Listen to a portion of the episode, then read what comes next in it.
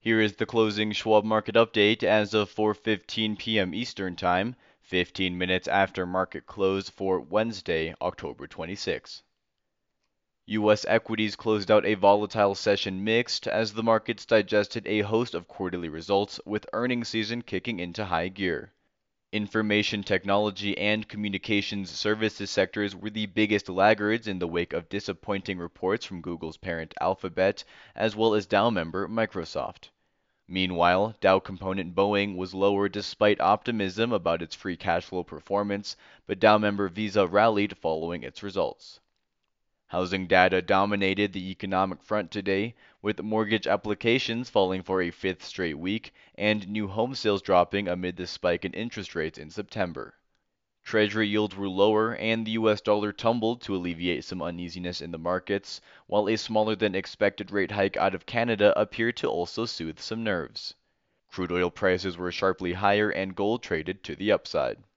Asia finished higher, though choppiness remained, while Europe saw widespread gains amid cautious trading ahead of tomorrow's monetary policy decision from the European Central Bank.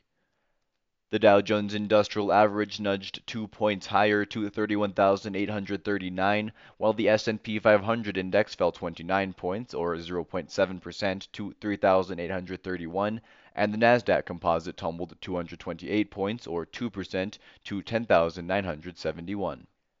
In moderate volume, four point eight billion shares of N Y S E-listed stocks were traded, and five point one billion shares changed hands on the Nasdaq. W T I crude oil gained two dollars and fifty-nine cents to eighty-seven dollars and ninety-one cents per barrel. Elsewhere, the gold spot price increased ten dollars and sixty cents to one thousand six hundred sixty-eight dollars and sixty cents per ounce, and the dollar index dropped one point one percent to one hundred nine point seven one. In equity news on Wednesday, Google's parent Alphabet Incorporated, ticker symbol G O O G L, reported third-quarter earnings per share of one dollar and six cents, below the one dollar and twenty-six cents FactSet estimate, as revenues rose six percent year-over-year to sixty-nine point one billion dollars, south of the Street's forecast of seventy-one billion dollars. Alphabet's ad revenues came in below estimates. The company said its results reflected healthy fundamental growth in search and momentum in cloud, while affected by foreign exchange. Shares fell. Dow member Microsoft Corporation, ticker symbol M S F T, posted fiscal first quarter earnings per share of two dollars and thirty-five cents, topping the two dollars and thirty-one cents estimate, with revenues rising eleven percent year-over-year to fifty point one billion dollars, above the expected forty-nine point seven billion dollars. Microsoft said it continued to see healthy demand across its commercial businesses, including another solid quarter of bookings. However, the company's second quarter revenue guidance came in below expectations amid slowing P C demand and the economic headwinds. Microsoft traded solidly to the downside. Dow component Boeing Company, ticker symbol B A, announced an adjusted third-quarter loss of six dollars and eighteen cents per share compared to the estimated profit of thirteen cents per share, as revenues rose four percent year-over-year to sixteen billion dollars, well below the forecasted seventeen point nine billion dollars. The company said its results were impacted by significant losses on its fixed-price defense development programs. Boeing also added that it remains in a challenging environment and has more work ahead to drive stability. However, the figures may not be comparable, as the company said its results were impacted by significant losses on its fixed-price defense development programs. Boeing also added that it remains in a challenging environment and has more work ahead to drive stability. Shares were lower despite the company posting stronger-than-expected free cash flow for the quarter and reiterated its guidance for free cash flow. Dow member Visa Incorporated, ticker symbol V, reported adjusted fiscal fourth-quarter earnings of one dollar and ninety-three cents per share, exceeding the anticipated one dollar and eighty-seven cents, with revenues growing nineteen percent year-over-year to seven point eight billion dollars, topping the expected seven point six billion dollars. The company said payments volume was ten percent higher year-over-year, processed transactions rose twelve percent, and cross-border volume increased thirty-six percent. Additionally, the company raised its quarterly cash dividend by twenty percent to forty-five cents per share and authorized a new twelve billion dollars share repurchase program. Visa traded to the upside. Stocks were mixed after last week's sharp rise, which was the best weekly gain since June, with bond yields and the U S dollar cooling off. Treasury yields and the U S dollar have been elevated, likely adding to global economic pressure and threatening corporate profits, as discussed in the latest Schwab Market Perspective titled "No Stopping the Fed." Meanwhile, the third quarter earnings season is hitting a higher gear this week, and Schwab's chief investment strategist Liz Ann Sonders discusses in her article titled "Earnings, Trampled Underfoot," how the bear market has been driven by multiple compression, making valuations look relatively compelling, but expected weakness in earnings may limit the upside potential for stocks. You can follow Liz Ann on Twitter at Liz Ann Sonders.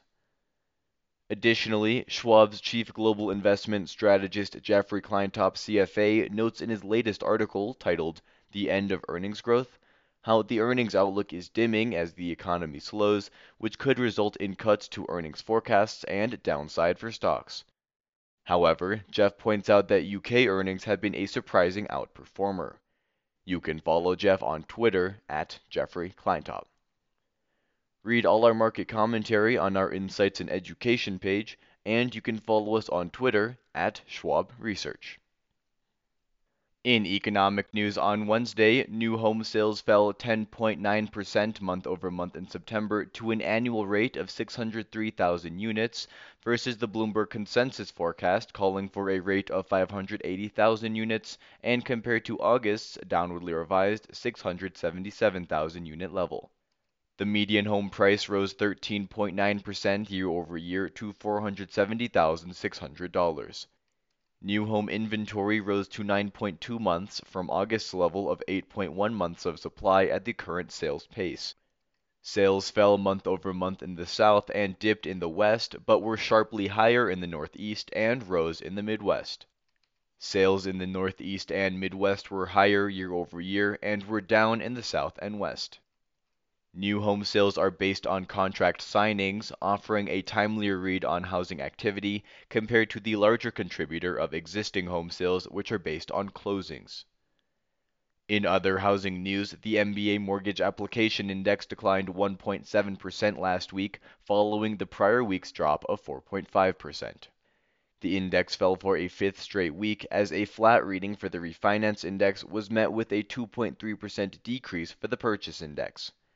The decline came as the average thirty-year mortgage rate jumped twenty-two basis points to seven point one six percent and is up three hundred eighty-six basis points versus a year ago. The advanced goods trade balance showed that the September deficit widened more than expected to ninety-two point two billion dollars versus the Bloomberg consensus estimate calling for it to increase slightly to eighty-seven point five billion dollars from August's unrevised shortfall of eighty-seven point three billion dollars.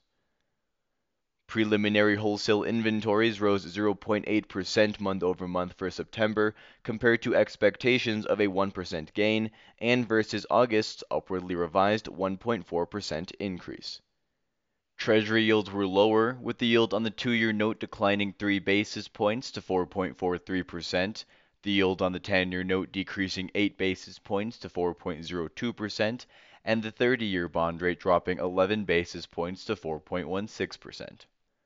The recent rises in bond yields and the U S dollar have fostered volatility in the markets, with the Fed leading a global monetary policy tightening charge.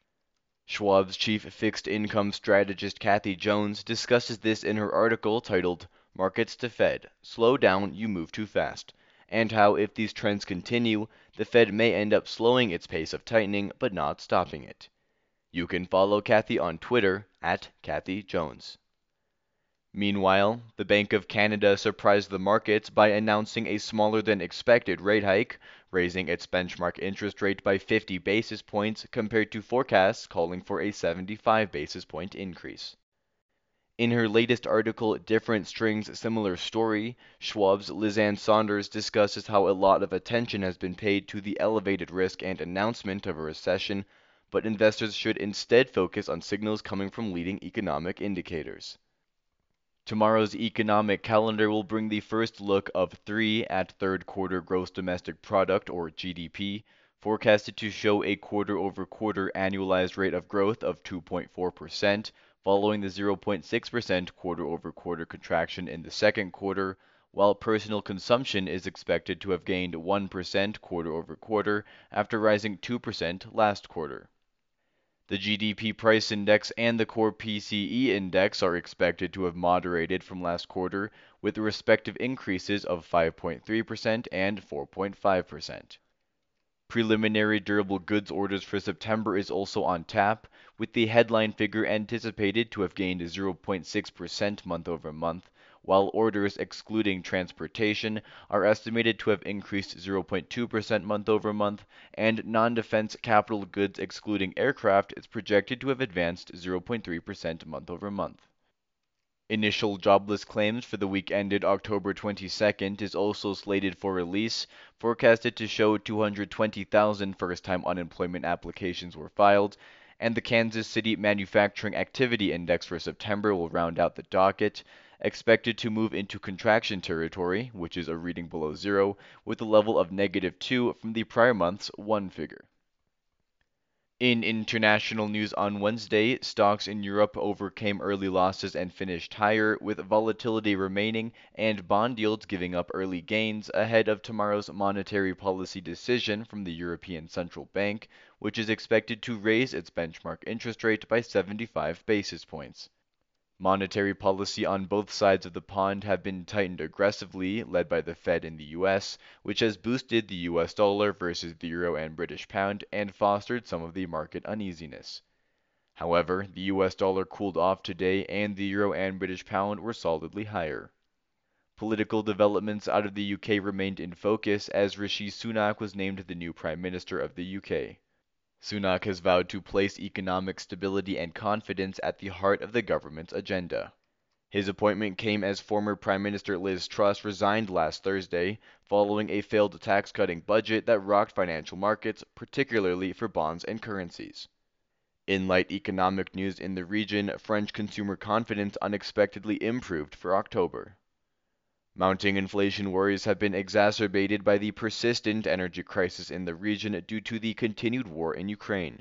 Schwab's Jeffrey Kleintop notes in his article titled, "What's Next? Good, Bad, and Ugly," that the persistence of global inflation could determine which of the three paths central banks may follow and which market qualities investors might consider for their portfolios. The U K F T S E one hundred index was up zero point six percent, France's C A C forty index and Switzerland's Swiss market index increased zero point four percent, Germany's DAX index traded one point one percent higher, Spain's I BEX thirty-five index gained one percent, and Italy's F T S E M I B index advanced zero point five percent. Stocks in Asia finished higher, with a choppy week continuing and markets in mainland China and Hong Kong remaining volatile as they digest the implications from the conclusion of China's twentieth National Congress over the weekend that saw President Xi with a third term. Schwab's Jeffrey Kleintop provides commentary on China's situation in his article titled China Q and A, Top five Questions, discussing various topics including inflationary concerns, currency movements, government policies, and more. Meanwhile, the markets are reacting to a flood of mixed earnings reports as earnings season starts to heat up. In economic news in the region, Japan's department store sales slowed in September but remained solidly higher, Hong Kong's exports fell by a smaller amount than anticipated for September, and Australia's consumer price inflation figures came in hotter than expected for September. International markets remain uneasy amid expectations that central banks across the globe will continue to tighten monetary policy. Although, while other major central banks tighten policy, Japan has maintained its accommodative stance, and China has actually provided further stimulus, which has weighed on their respective currencies. Japan's Nikkei two twenty-five index rose zero point seven percent as the yen strengthened versus the U S dollar, though it remains near a thirty-two-year low versus the greenback, and the government reportedly has intervened recently to try to stabilize its currency. China's Shanghai Composite Index advanced zero point eight percent, and the Hong Kong Hang Seng Index increased one percent, trimming some of this week's sharp losses. South Korea's KOSPI index traded zero point seven percent higher, and Australia's S and P A S X two hundred index finished zero point two percent to the upside. Markets in India were closed for a holiday. In addition to the European Central Bank's monetary policy decision, tomorrow's international economic calendar will hold trade data from Australia, confidence reports from Germany and Italy, and employment figures from Spain.